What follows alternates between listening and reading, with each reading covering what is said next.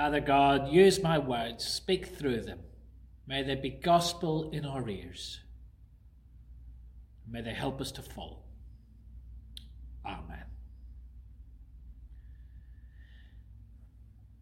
I'm, sure you're aware of the old changing a light bulb jokes.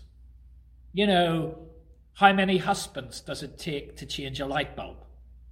Just the one, though you'll have to remind them about 50 times. Or how many plumbers does it take to change a light bulb? Seven. One to actually fit the thing, six to stand around asking what cowboy did the job last time. Or how many lawyers does it take to change a light bulb? How many can you afford? And there are a number of religious variations on the joke. Tomorrow's the start of the week of prayer for Christian unity, so I'll tread carefully. But yeah, how many Anglo Catholics does it take to change a light bulb? To be honest, we prefer candles. How many evangelists does it take to change a light bulb?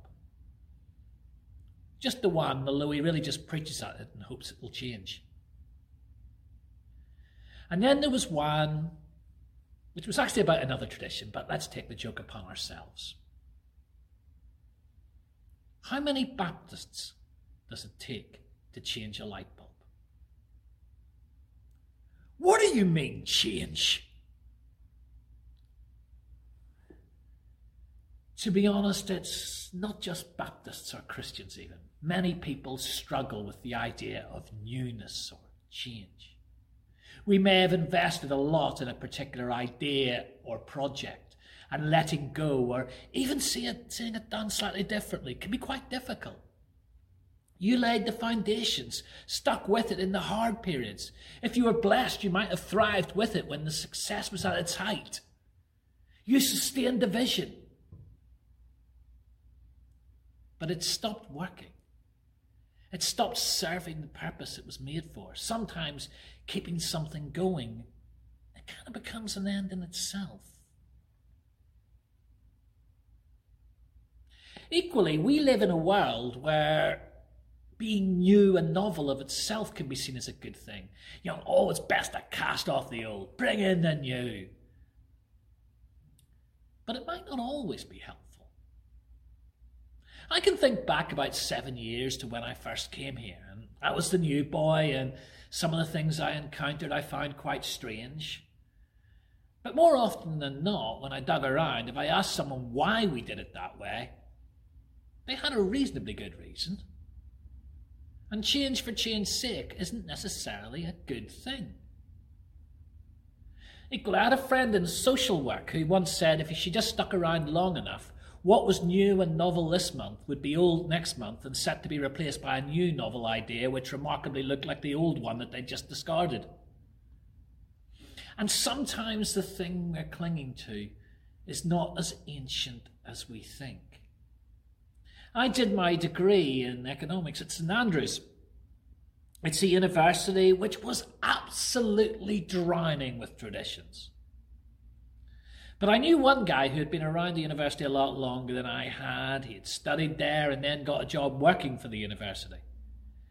And he once joked with me that in St Andrews, a tradition was basically anything that happened more than once. We're following the story of Jesus as told by an early Christian called Mark. One of the things that we've noted along the way is that although Mark does talk a lot about Jesus teaching and being a teacher, he tends to focus more on what Jesus did rather than what he taught. In particular, he doesn't include many of the parables or word pictures of Jesus. But in today's passage, we have a couple of them in verses 21 and 22. No one uses a piece of new cloth to patch up an old coat, because the new patch will shrink and tear off some of the old cloth, making an even bigger hole. Nor does anyone pour new wine into used wineskins, because the wine will burst the skins, and both the wine and the skins will be ruined. Instead, new wine must be poured into fresh wineskins. The first is probably more self explanatory than the second. I've got to admit, sewing, mending clothing, that sort of thing, not really my forte. But we recognise the wisdom. New cloth would have a greater tendency to shrink when it gets wet and starts to dry. So that lovely garment gets patched up, you stick a new piece of cloth on it, and then when you wash it, the patch doesn't survive. And it may even cause further damage to the original garment. The second is a bit more removed from us. Today, wine comes in bottles. In first century Galilee, they used goat skins to hold wine. And if you started with a new goat skin, it would be flexible and expand with the wine during the fermenting process. However, these skins were non recyclable. Once used, they would become brittle and hard. And that meant if you tried to store new wine in a used skin, it wouldn't have that elasticity to withstand the fermentation process. And the skin would break, and all that lovely new wine would be lost. The actual context of these words is over the issue of fasting. Most faiths find a place for fasting or self denial. It's quite a countercultural thing to do, perhaps more in our present era than ever before. You know, we, we live in a kind of if it feels good or it feels right, it can't be wrong type culture. If you want it, have it and have it now. Why wait? Buy now, pay later. Judaism actually only had one mandatory fast, and that was on the Day of Atonement when the priest offered sacrifices for the sins of the people. When they returned from exile in Babylon, they added a few more. But by the first century, this had increased to twice a week from sunrise to sunset. Strictly observant Jews would show how strictly observant they were by fasting on Mondays and Thursdays from sunrise to sunset. However, there were times when they were exempt, such as when they went to a wedding. A wedding party could last a full week, and nobody fasted then. It was just full on celebration. Whereas fasting was a sign of mourning or repentant in view of the coming judgment. It was a way of expressing longing for God to break into their world, to act and rescue them and perhaps particularly the disciples of John the Baptist were fasting because their leader was in prison, facing execution at any moment. Or maybe it was just in keeping with their leader's message as a way of expressing repentance and calling on God to help them. But what Jesus is saying is, now is not the moment for all that. Fasting expresses a longing for God to break into the world. And Jesus says, Well, I'm here. And Jesus, He has. And Jesus has come announcing forgiveness. You don't need to fast to receive it, they already have it. I mean, if you feel terrible for hurting me, but I say, that's okay, I forgive you, let's put it behind us. I don't want you spending the rest of your days feeling really glum and beating yourself up. I want you to accept the forgiveness. And that's what Jesus is saying here.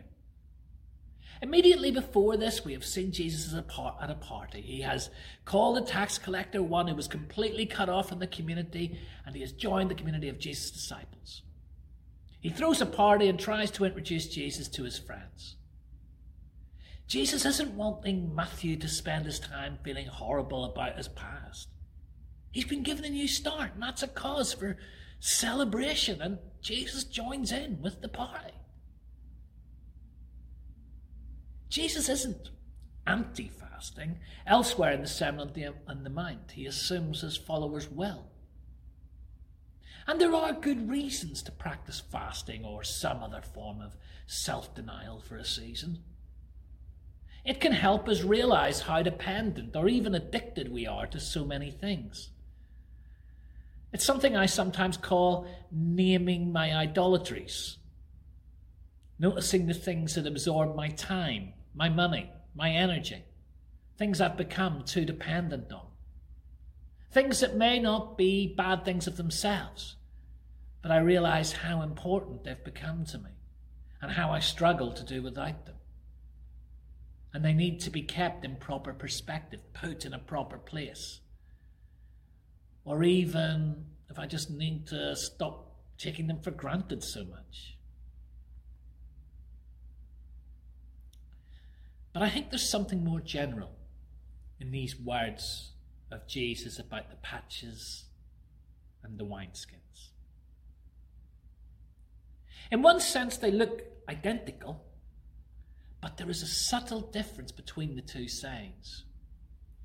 One is primarily about preserving the old, and the other is about protecting the new. One is about the new patch damaging the old cloth, and the other is about the old skins not being able to contain the new wine. Our faith is a tradition that is handed down from one generation to the next. But at the same time, it's a faith that is non recyclable. We carry the good news of Jesus and his plans, purposes, and promises for the world. And for 2,000 years, we have been charged with passing that story down from generation to generation. But at the same time, each generation must learn to make that story its own. They must work out how that story is lived out, practiced, shared, and passed on in their own generation. And that requires a process of discernment. Because the temptation to cling to the old will always be with us. It's what we know. It's what we've grown used to. Perhaps what we're comfortable with. We've invested so much love and energy in it. It's been good for a period. But it can reach the point where this is how it's always been done. becomes a reason in itself. And what we're doing may stop serving the purpose for which we started it. And keeping it going has become the purpose. The Spirit may be trying to pour new wine into us, but we're trying to contain it in old wineskins. And we risk losing what God has for us in the process. But there is the opposite problem of assuming that everything new is good and right and everything old is stale, bad to be dispensed with. And the Spirit calls us to hold what we have been given lightly but carefully, to be ready to let go what no longer serves a purpose, but to know what is vital, important, and we need to be careful not to lose along the way. But how do we do that? There are a couple of questions which are worth asking, which can help us in that process of discernment. Is it sustainable? And is it sustaining?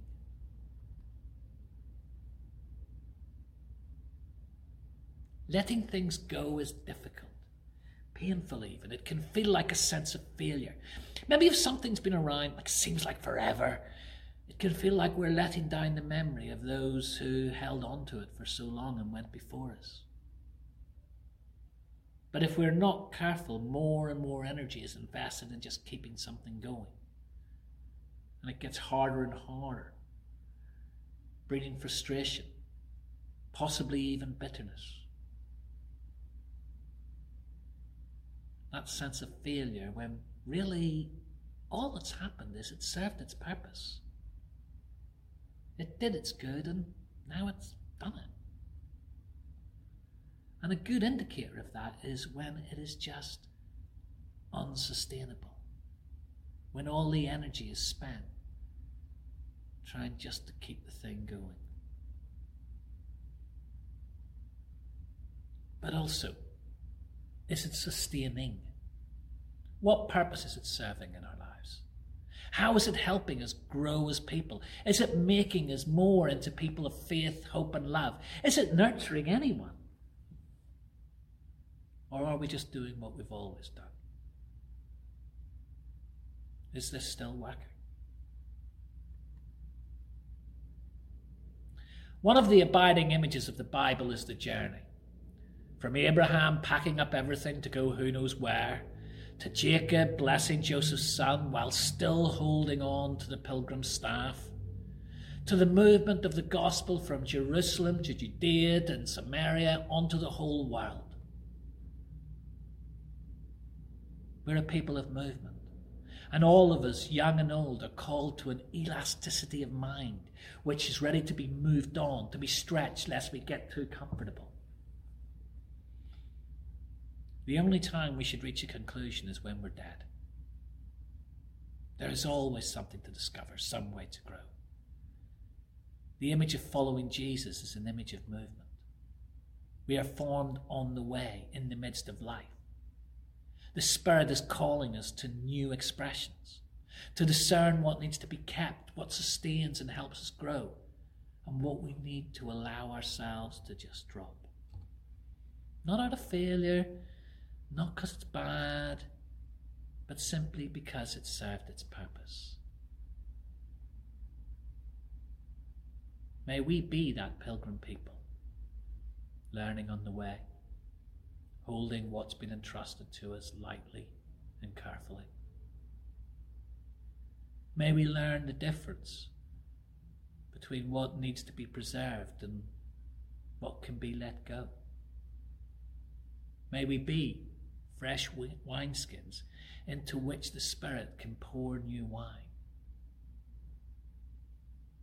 Maybe this season is a time when we discover what is new that God has for us. May we learn to discern what is sustainable and sustaining, becoming people who pass on the tradition, but not clinging to. May we discover a faith for our own generation, a faith that's fresh, a faith that is ours, not someone else's, a faith that is non recyclable. Grace and peace to you. Amen.